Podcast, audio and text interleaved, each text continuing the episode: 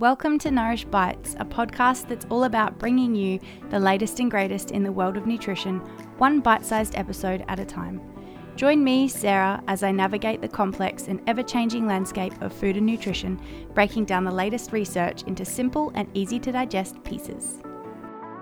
As you're listening along, please keep in mind that the topics discussed in this show are aimed to provide general education and are not meant as individualized medical or nutritional advice.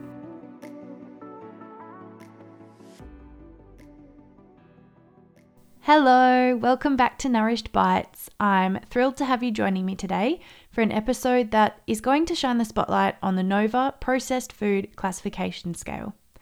I'll dive deep into the framework while using scientific research to back up the information I present. So grab a cup of herbal tea, sit back, and let's get nourished. So, have you ever wondered how the foods you eat impact your overall health? Picture this our ancestors relied on whole foods as the foundation of their diets, and it's no coincidence that they enjoyed health and vitality. Today, however, our grocery store shelves are lined with countless processed food options that often leave us feeling empty, both nutritionally and energetically. So, how can we reclaim the power of whole foods in our modern lives? Enter the Nova Processed Food Classification Scale.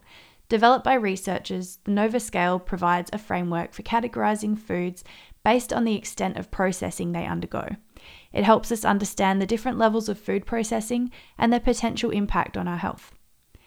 At its core, the scale classifies foods into four categories unprocessed or minimally processed foods, processed culinary ingredients, processed foods, and ultra processed foods. So let's explore each category in detail.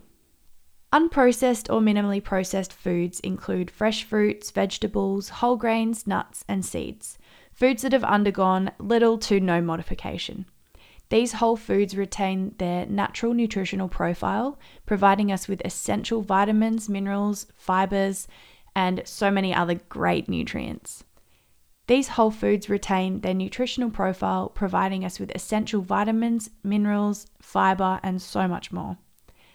Processed culinary ingredients, the second category, include substances extracted from whole foods such as oils, sugar, salt, and butter.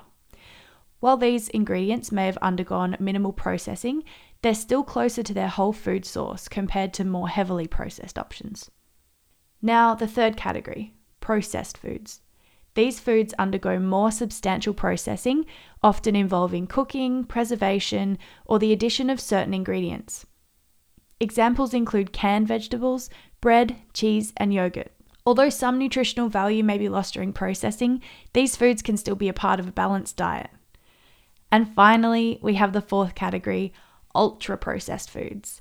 This category represents the most heavily processed foods on the NOVA scale, typically made from a combination of refined ingredients, additives, and preservatives. Think of sugary cereals, fast food meals, packaged snacks, and soft drinks. These products are typically low in nutrients, high in saturated fats, added sugars, and sodium, and may have a negative effect on our health when consumed in excess. So, to further understand the impact of processed foods on our health, let's turn to some scientific research. Numerous studies have shown that a diet predominantly composed of ultra processed foods is commonly associated with an increased risk of chronic conditions, including obesity, cardiovascular disease, and type 2 diabetes. On the other hand, embracing whole foods and minimalizing our reliance on processed options has been linked to improved overall health, better weight management, and a reduced risk of chronic diseases. For instance, a study published in the British Medical Journal revealed that individuals who consumed a higher proportion of ultra processed food had a greater risk of cardiovascular disease.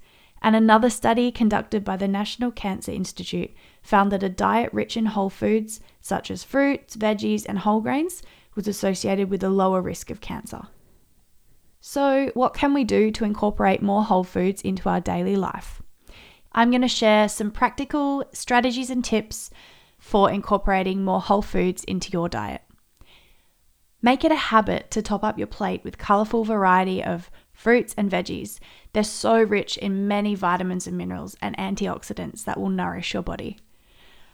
Opt for whole grains like quinoa, brown rice, whole wheat bread, and oats. They are packed with fiber, B vitamins, and minerals, and they'll provide you a more sustained energy and support your overall health. Prepare homemade meals using fresh ingredients wherever possible. By cooking from scratch, you have so much more control over the quality and the nutritional content of your meals. Learn how to read food labels. When purchasing packaged foods, reading the ingredients list and looking for products with minimal recognizable ingredients will help avoid those with added sugars, unhealthy fats, and artificial additives. Set aside some time each week to plan and prepare your meals in advance. This helps you make healthier choices and saves time during those busy weekdays. If you need help with this, I have a meal prep planner template in the show notes that you can print off, laminate, and use a whiteboard pen for your weekly planning. Experience with herbs and spices. Enhance the flavor of your dishes with a variety of herbs and spices that not only add a delicious taste, but so many offer health promoting properties as well. Now, I know everyone says this, but Drink plenty of water throughout the day. Hydration is essential for optimal health. It'll support your digestion, metabolism, your overall well being, and it's amazing how many headaches are relieved just by having a glass of water. now, finally, practice mindful eating. Slow down, savor each bite, and listen to your body's hunger and fullness cues. Mindful eating allows you to appreciate the flavors and the textures of those whole foods while fostering a healthy relationship with your food. So, let's quickly recap the main points that we've covered. We explored the NOVA processed food classification scale, which categorized those foods based on their level of processing. And if you want to check out more, there's a link in the show notes to the NOVA website. We chatted about incorporating more whole foods into your diet, like fruits, veggies, whole grains, nuts, and seeds, as they all fall under the unprocessed or minimally processed category and offer so many nutritional benefits. Processed foods can still be part of your balanced diet, while ultra processed foods should try and be avoided to limit their negative impacts on your health. So, thank you so much for joining me today on Nourished Bites.